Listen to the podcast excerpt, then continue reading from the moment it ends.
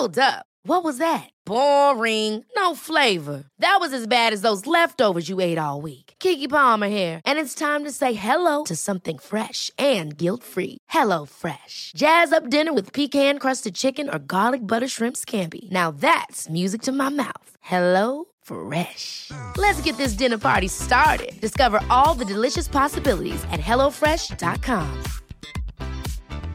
When you're ready to pop the question, the last thing you want to do is second-guess the ring. At BlueNile.com, you can design a one-of-a-kind ring with the ease and convenience of shopping online. Choose your diamond and setting. When you find the one, you'll get it delivered right to your door. Go to BlueNile.com and use promo code LISTEN to get $50 off your purchase of $500 or more. That's code LISTEN at BlueNile.com for $50 off your purchase. BlueNile.com, code LISTEN.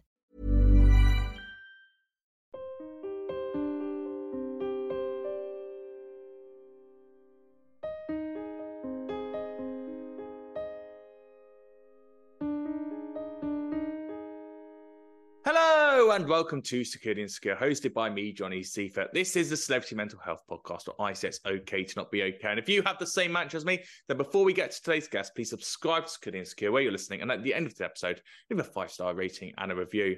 Now, let me tell you about my guest today.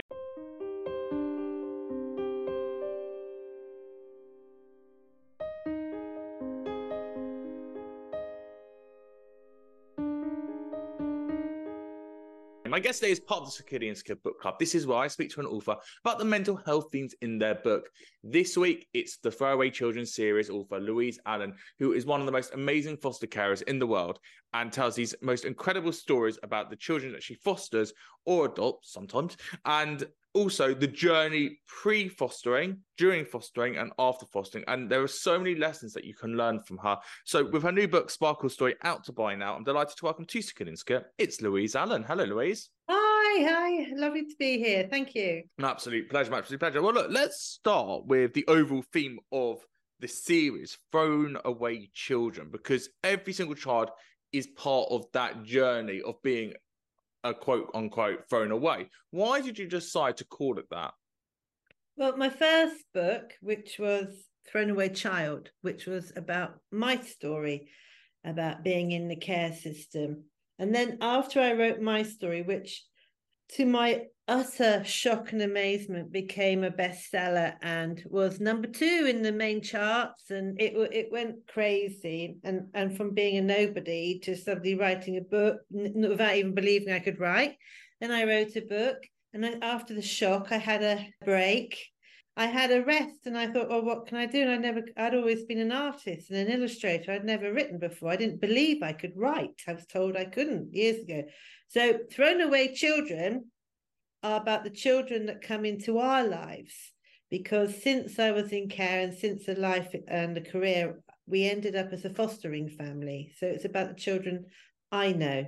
So as you mentioned, you did the first book about yourself. You grew up in the care system. So can we start there at the beginning of how old were you when you went into the care system? How did you find out you were in the care system? What was your journey like through the system? I'm one of those forced adoptions from the 60s and 70s that you might hear about, where my mum was a child and fell pregnant with me. She ended up at 15, 16 in the mother and baby unit in Oxford.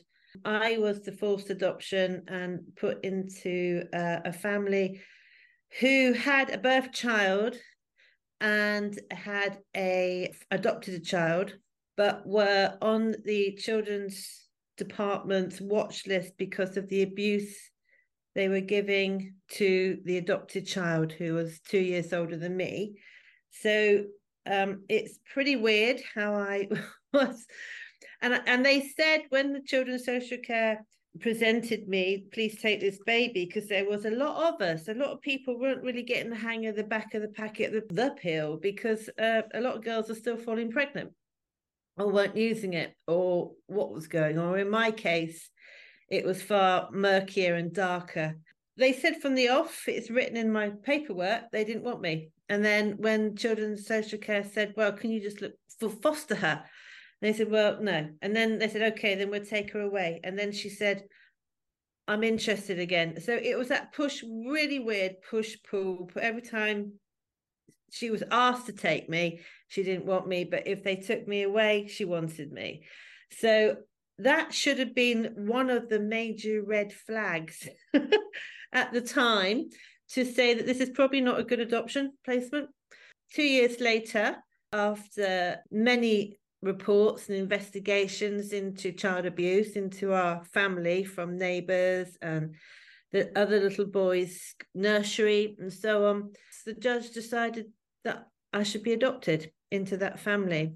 But when I got my file years and years later, it's very hard reading all the handwritten notes from social workers saying, this is dicey, don't do it, this is the wrong place, these are the wrong people, don't put this child in this placement. I saw what was my care plan, which was a few lines on a very old typewriter saying, care plan, get this child baptized. That was the main priority. So I'm assuming that there was a lot of religion in the children's department at that time, which held views about children like me who were mixed race, illegitimate. Turns out, to make it even worse, and why it was a hasty adoption, was that my father was a paedophile. My mother was 12 when he started grooming her. And I met my father at the end of August, 3 weeks before he died. He was aged 93. And it's a murky past, absolutely horrendous start, because everything is shrouded in society's dread. You know, I was one of those statistics, you know, illegitimate, yes, born to a child, yes, father was married with other children and a paedophile. Her family were shocking. Adopted into because they wanted to get rid of this baby. And I think that and it was a forced adoption, because there's a trail of paperwork that discloses really clearly how the department lied to my birth mother. My birth mother has never been right since. My birth father went on to produce many more illegitimate children. So he was quite prolific in his work. And apparently before he died, he had nightmares about girl guides. My mother was a girl guide. So we're just uncovering a whole paedophile ring in the town where I was made, to add to all the other stuff. So I'm very familiar with having to hold and live with other people's mistakes and other people's challenges and other people's sort of failings. So I ended up in that place. My adopted mother was very abusive, very cruel, but were often starving and had to eat birdseed. And eventually the neighbours won, and the school, the head teacher at the primary school where he was at, actually managed to get him away into a children's home, where he was in three children's homes before he was chucked out at 16. And I stayed in the family because I was told that I was naughty, but I would be all right. So I stayed there, been serially abused and God knows what. And I finally chucked myself out after a horrible night and evening. When I was 15, I was really into music. I still am. And I think music and art were definitely my outlet. And I lived in Oxford. You could actually bike into town and watch bands. So one night she was smashing my head against the sink and kicking me, and I got on a train and I didn't go back. So that's my story. I mean, I knew little bits of it through the books, because I've read all your books. For those listening, that's a lot to process, obviously. I'm just giving a second for everyone to just process that. You sound, I mean, I suppose it's a stupid comment, but there's obviously a desensitization to it because you've lived through it, because you've spoken about it a lot, you've written it down, you've processed it. How do you look at that version of Louise Allen, that young version who went through that? Based on that, obviously, we know what incredible work you now do, and you've put those traumas to good use. But how do you look at that younger version? Do you see that as part of you, or do you see that happened, but that isn't me anymore? We can't do that. That's just young me. That's just young me. I'm still me. I still sound like me. I still think like me. I had that one person in my life that we all need. I'm very lucky. There was an Irish navvy, a retired Irish navvy living in a caravan in the orchard next door who knew what was going on, but never revealed to me. I know that he and other people went to the children's department, but he looked after me. He fed me. He fed me and he gave me a magical world because he was funny, genuinely laughed. And I spent so much time in his company learning how to laugh. So I preferred laughing to not laughing. I have always sought out people who are funny, not like my birthfather who was very funny, but he used his humour to a dark end to get girls and women, but people who are witty, who see life lightly. And I have always gathered myself towards like-hearted people. And I think that's because it's avoidance, because I hope they never ask me the heavy questions. I think I had to just come to terms with it. It'll never go away, but so what? So what? I can't do anything about it. So where do you stand then on the idea of unconditional love? That it, number one, it wasn't your mother's fault. Let's put that on there. Your birth mother's fault. Anything that happened to her, she didn't, encourage it. For your birth father, for what he's gone through for you and for others as well, do you still have an element of unconditional love for him? Or was it, I don't want anything to do with you. I don't want to know you. I'm kind of sick that I've got your blood inside me? That's a really good question. And I think it's sort of, it's a bit like wearing really badly ill-fitting clothes that sometimes you want to just get out of because they make you feel not like yourself. Now, I always knew of my birth father and I spoke to him several times throughout my life. I never met him and only met him this year. And when I spoke to him, all he wanted to do was talk about my birth mother. He wasn't really interested in me. I arranged to meet him several times in Oxford under Carfax Tower. And one time I stood there for 4 hours and he would never show. So he would never actually come. So I got my anger with him out the way quite early. And once you've done the anger and the disappointment, you just sort of have no choice but to try and understand them. Now I understand that he was quite a dark character. His blood is in a lot of us. There are many. I went to his funeral and people were counting on their fingers how many children he might have. He drove a taxi, which we call the Sex Palace, and he literally would go from one hospital to another, seeing his newborn babies. He had a thing about procreation, but then his background was that he was one of 12 very poor Jewish people, and he had to go out stealing, and he ended up in juvenile prison and then in prison because of poverty. So my background is a background of other people's extremities. It's all their stories. I don't have my own story on its own. My story exists as part of all their stories. So unconditional love, I give it out like you wouldn't believe. I have children here who are totally adored and spoiled rotten. They have absolutely everything. I can accept love. There was a stage in my life where I had to wake up to the idea that I was hurting myself by choosing people to be near who were hurting me. I was very used to pain, and that's all I knew. That was my comfort place, weirdly, until I decided that I wasn't laughing enough. If I monitor my life by how much I'm feeling happier, how much I smile, how much I laugh, and I was in relationships where there was more tears. It's about trying to shake off what you don't really need. I can't do anything about all their past. I'm not ashamed of them. I didn't do it. Talking to one of my siblings that I only met this year, who is ashamed, and I said, "What have you got to be ashamed about? We didn't do this. We're just the result of their behaviour, and what they did is not our responsibility. We can't carry that. But what we can do is break all chains and make sure that none of us repeat the behavior of my adopted family, who were but they had their own issues. But I have consciously worked on never being the parent, I had four of them, that I came from. I had a long gap between leaving at 15 and actually having children at 38, because I was very aware that I was not ready. I had work to do.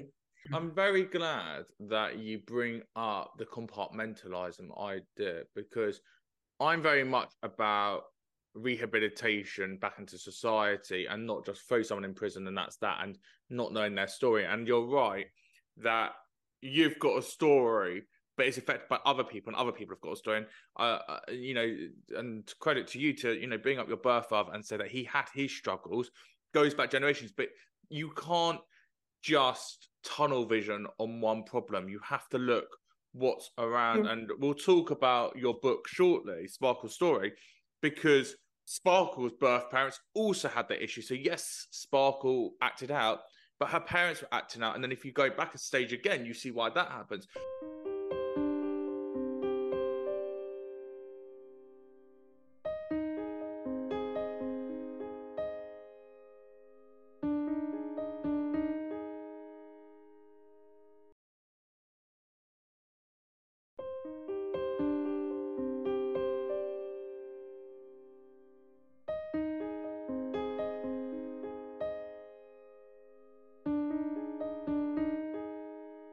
I just want to go back to one more thing you said about going to your birth father's funeral, and obviously you'd had the anger, etc., early on. What was your grief journey like this time around, when you were there with people who were your siblings by blood, and that you'd already got through that anger stage, and then you're seeing that coffin with your birth father in it? Did that grief journey change because you'd already gone through so many of the emotions already? Yes. I mean, I wasn't feeling what anyone else was feeling in that church that day. I was very observant. I mean, I write for a start, and I'm an artist, so I'm incredibly observant, which is, I think, my creative career came out of hypervigilance. But also very cathartic as well, because you've got an outlet to actually do it, whether it is the art or the writing. That is the catharsis always coming through. So you're actually dealing with those emotions.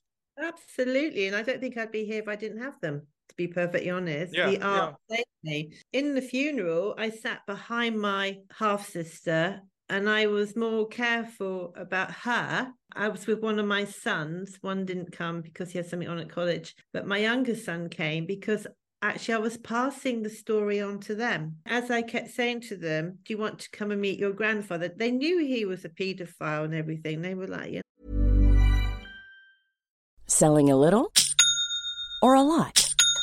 Shopify helps you do your thing, however you cha-ching. Shopify is the global commerce platform that helps you sell at every stage of your business. From the launch your online shop stage to the first real-life store stage, all the way to the did we just hit a million orders stage.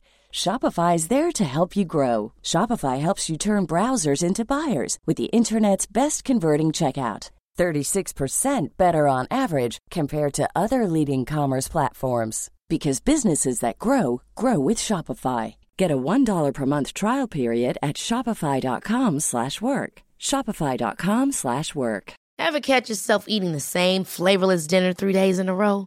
Dreaming of something better? Well, HelloFresh is your guilt-free dream come true, baby. It's me, Keke Palmer. Let's wake up those taste buds with hot, juicy pecan-crusted chicken or garlic butter shrimp scampi. HelloFresh. Stop dreaming of all the delicious possibilities and dig in at HelloFresh.com. Let's get this dinner party started. Cool fact, a crocodile can't stick out its tongue. Also, you can get health insurance for a month or just under a year in some states. United Healthcare short-term insurance plans, underwritten by Golden Rule Insurance Company, offer flexible, budget-friendly coverage for you. Learn more at UH1.com. Quality sleep is essential. That's why the Sleep Number Smart Bed is designed for your ever-evolving sleep needs. Need a bed that's firmer or softer on either side? Helps you sleep at a comfortable temperature? Sleep Number Smart Beds let you individualize your comfort, so you sleep better together. JD Power ranks Sleep Number number one in customer satisfaction with mattresses purchased in-store. And now, save 50% on the Sleep Number Limited Edition smart bed for a limited time. For JD Power 2023 award information, visit jdpower.com/awards. Only at a Sleep Number store or sleepnumber.com. No, I said, it's your choice, but this is your story now. This is your story. And you need to not feel it's not fair. I mean, that's really important, that I learned at 18 to feel sorry for myself, to feel it's not fair will only pull me down a black hole. Right. So in my head, I always go to the Irish navvy who'd been through hell, had no money, lived in a caravan, who would always find something positive in the moment. So if I felt self-pity and I said to my son, this is your story, don't feel bad about it. You didn't make it. You're just carrying the story on. You're writing another chapter. This is now your version, but you need to know the truth. None of this happened by itself. So being there and watching his coffin, I think I didn't feel anything other than curious. What happened? What's going on for all these people? What do these people know? What do they think they know? How did he hide? How's my new half-sister going to work this one out? How do they all feel? Because I knew how I felt, because I've had years of experience of dealing with real crazy situations, but they hadn't. So they had thought one thing, and then now they know another, where my own trajectory has been a constant shock. So I'm used to it. It was a very strange feeling, because I met him for 3 hours and then he died and he saw me. But what's really interesting is that when my sister went through his stuff, she found pictures of me. But we also found out that he has probably about 16 other children. We're still counting, all around the same age. So what does that do to that idea of everything happens for a reason, and you look at that as a way to look at the universe and why everything is the way it is, with your responsibility and the role that you've got to play in the world, and you're doing that job, and the reason that, and I hope this is okay to say, there's a reason that you are still alive, and that mentally it didn't shock you and take you to take your own life, because you have a job to do, and your job is number one to protect children so that doesn't happen again to anyone else. And that would only have ever happened because of what your birth father had done and your knowledge of that. And therefore, that is why you are alive today. And it is why you will get to be really old and you'll live to 150, because there are so many children that need your help because of the job that you've got to do. So does everything happen for a reason, or is that just an excuse? As everything, I've tried out many ideas growing up, and religion and belief systems and philosophy and all those things are deeply important. And I've read a lot and I think a lot, and I do think things happen for a reason. Why else am I still here? Why else am I as buoyant and as strong as I am? I am so strong, and I'm strong not for myself, though it helps. I'm strong to protect children. Someone called me a partridge the other day, which I'm now taken to an endearment, which is that I will kill to protect my young, all the young. I will fight to protect children, because I know when you know that pain, I mean, I know my own pain, which is I can't measure that. That's mine. I can't compare that to anyone else's. But when you have other people's children in your life, when you see that pain and you feel that pain, it reminds me every time why this has all happened, because they're passing on to me more information. And that information is that we should not be treating children like this in 2023. Something has so severely gone wrong in our psyches, in our hard wiring as human beings, that we see children as economic and sexual advantages. It's just perverse. And I think that knowing what I've seen, most things, and I know most things, and I don't ever really get shocked, but I get motivated. I feel motivated every day to keep on. And it is a fight. And it's a fight in a society and a system that doesn't like people who have had hardship as children, because if you've had hardship as a child, you have a lesser value. That's how perverse our wiring is. You'll be surprised that many people aren't with open arms saying, oh, let's look after these children. No, there are now, I think it's tipped. I think there are now more people going, how can I exploit children in some form or another, whether it's through selling them rubbish or giving them phones or sexual abuse or whatever, manipulation. So we have to ask ourselves, what happened? I think what happened is that we still abuse the vulnerable because we're not that great, really, as sophisticated human beings. We still hurt the vulnerable. So what does the government need to do from a governmental standing if there was going to be a new legislation, law, or a way of living that's come from a top-down approach? What does the government need to do to help children in foster care? Obviously, this goes out further because I know there are bigger conversations about foster carers in general and the social care system. What are the kind of, I suppose, the three top things that need to happen to move forward before, let's say, 2026 or within the next 3 years? These are the three things, one a year, that need to be sorted so that we can start working through this process at last. Right. Three things. Right. Okay. The three things before you can even begin are to make an absolute commitment to prevention. To prevention in terms of children coming into care in the first place. You take away the shame and the judgment of people who are struggling. We all struggle. No human being gets from A to Z without a struggle. And children and our lives don't always tie up. We live in a society that is economically confused. It's dangerous. Economics are the things that you need. You need your food, your shelter. You need to feel safe before you can look after your children. So as a society, as a government, we should be doing everything we can to put in measures to keep children with their families in the first place. We need to make sure that young people know that the responsibility that they have when they decide to have a child. We need to put money and time and energy into prevention, but we're going to be talking about money with all three. And the other one is to put a cap on how much privatization there is in the children's social care. How many billions of taxpayers' money is not going to the children, it's going to venture capitalists. That's wrong. That's fundamentally wrong, because that means there's a market in children's pain, because all the money seems to be going to the mop-up services and not to the prevention services. The other one would be we have to start teaching social workers and all the agency staff workers, anybody around children and everybody who works around children, that to make a good decision for a child, you have to have the child at the front, middle and center of your thinking, and it has to be real. And then everybody would agree roughly on the same outcome for the child. Egos have to go. The money has to be sorted. So before we get onto the kind of the hows, you have to have those three principles in place. The objective would be prevention, keep families together as much as you can.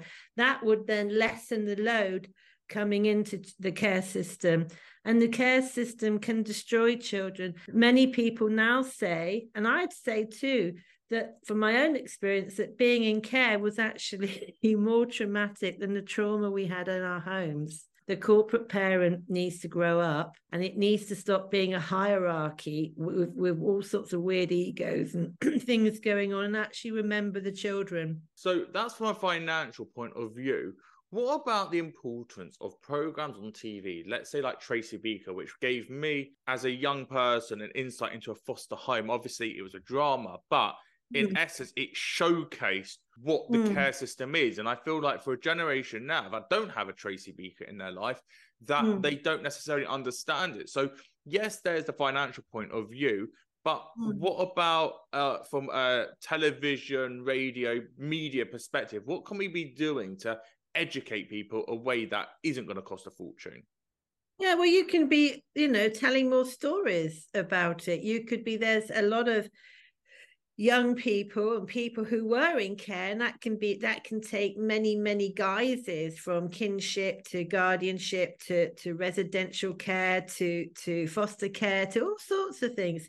Tell their stories, because the people who decide if those stories are told or not are the commissioners. So we'd ask the commissioners to put some balance in and to give us a voice and give our experience some credibility, and also to comfort, because, you know, I'm in my 50s now, but I'm still meeting people and sharing stories, and we're all say at the end of it, when we've stopped crying and hugging, it's so lovely to meet you, I always felt on my own. So we need to share these stories. We need to stop feeling ashamed, because I don't know anyone who somehow in their family, in their community, does not know of a child in care, or a family that's struggling, or involved with drugs, or county lines or something. We all know it's out there. So we got to start sort of asking people to commission the stories. And not everyone reads books, so we need more visuals and audios. We need more programs. Tracy Beaker was brilliant, absolutely. And then the Dumping Ground, it's brilliant because it took an element of shame away for all those kids at school and in the community that felt different. We're not different, our circumstances are just over there instead of there.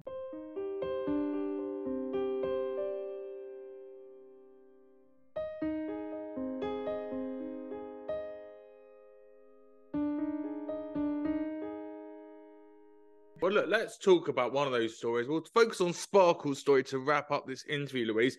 Why did you want to talk about Sparkle this time around? Because every year you bring out a different child. So how do you choose the child you're going to focus on? And what is Sparkle's story? Okay, I don't write about all the children.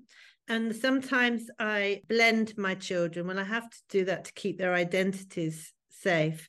Sparkle's story was really about several children I looked after who are involved or became identified in the LGBTQ plus community. Now, the story, I write about the ones that are really challenging. If I wrote about every child, it'd be like reading a really boring report. So I always choose the really exciting ones. Sparkle had an interesting start. Her father was in his 40s with a younger partner, her mum. Sparkle was the oldest sibling. His family, his mum, was very wealthy. She still is. I say was. She's still very wealthy. Into antiques, which curiously was an antiques emporium that I actually used to go to and buy costume jewellery several years ago. When I made the connection, it reminded me that we are all, every one of us is a story. There is a story brewing. There is something going on. It's a sad story because Sparkle was the adult in that household, age 10. She was running that household. Occasionally her grandparents would come and help, but her dad was, it turned out, as a child had been abused by one of his mum's boyfriends. And it was in a time where mum was a somebody. Nothing was really done. It wasn't discussed. So she dealt with it via guilt and gave him money, bought him a house. Didn't matter that he fell out of university in the first year. She threw money at him, which is probably the worst thing she did, because he never grew up. He had a taste, because he was at home all day with the children at school. He was a prolific gamer. Now, one of the things I've noticed as a foster carer is that the problems that we don't talk about are the phones and the gaming, because when we talk about phones and gamings, we instantly think of children and young people. The main problem is with parents and grandparents. The most prolific gamers are actually 46 years old. And if you're in a society where there's not much in employment at the moment and not a lot going on, people start gaming. And then some people, that goes a bit further. So he's doing a lot of porn, smoking a lot of weed, getting involved with all that, and getting involved with fetishism. So it all went horribly wrong. And Sparkle ended up in a residential home, which I helped her come out of, and she ended up with us. Her mum sort of disappeared off the scene. Her mum met someone on the internet. So Sparkle's story is really a whole story about how we're living in society now, which is virtual. And when she came to us, she was fine. She was fragile and everything else. But then she went to school and started to identify as pan. But then so did most of the children when she was here. So did most of the children I knew. And we used to laugh about it as mothers and parents, because we'd say, well, something in the water, because everyone's pan now and everyone's this and everyone's that. And she was lucky because she was in the household of quite, very supportive people. We didn't even think about things like that other than support. And then it all went horribly wrong, because suddenly that you realize that you're involved in a whole ideology that is fragile and still growing, and it has no boundaries and there's no law to protect it. So the children were kind of flaring all over the place, and their belief systems were young and naive, but they believed vehemently in what they wanted to believe or told to believe. And we experienced as a household bullying, a lot of bullying to the rest of the household, because we were getting the pronouns wrong. We said something, or she didn't like something. And then she got involved with another group at school who weren't involved in the LGBT group, official kind of support group at school. They were outside it. And then it transferred. And then we were trying, we were trying our best to help. And then the help that was, because you know what it's like, anything to do with children's mental health, it's hardly there. If it's there, it's miles and years away. And we tried our absolute best to make it work. But then we were under threat, because we were told that in order to help her, we had to have psychological reviews ourselves, which felt deeply threatening. And it threw everything all over the place.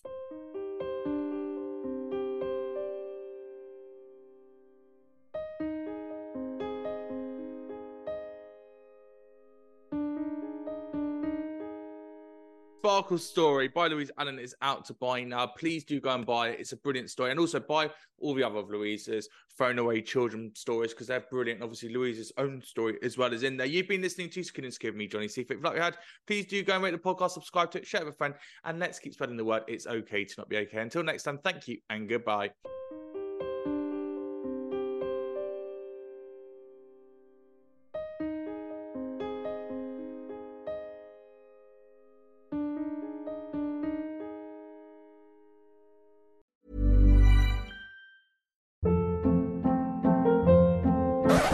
Up. What was that? Boring. No flavor. That was as bad as those leftovers you ate all week. Keke Palmer here, and it's time to say hello to something fresh and guilt-free. Hello Fresh. Jazz up dinner with pecan-crusted chicken or garlic butter shrimp scampi. Now that's music to my mouth. Hello Fresh. Let's get this dinner party started. Discover all the delicious possibilities at hellofresh.com. Imagine the softest sheets you've ever felt. Now imagine them getting even softer over time. That's what you'll feel with Bowl and Branch's organic cotton sheets. In a recent customer survey, 96% replied that Bowl and Branch sheets get softer with every wash. Start getting your best night's sleep in these sheets that get softer and softer for years to come. Try their sheets with a 30-night guarantee. Plus, get 15% off your first order at bowlandbranch.com. Code BUTTERY. Exclusions apply. See site for details.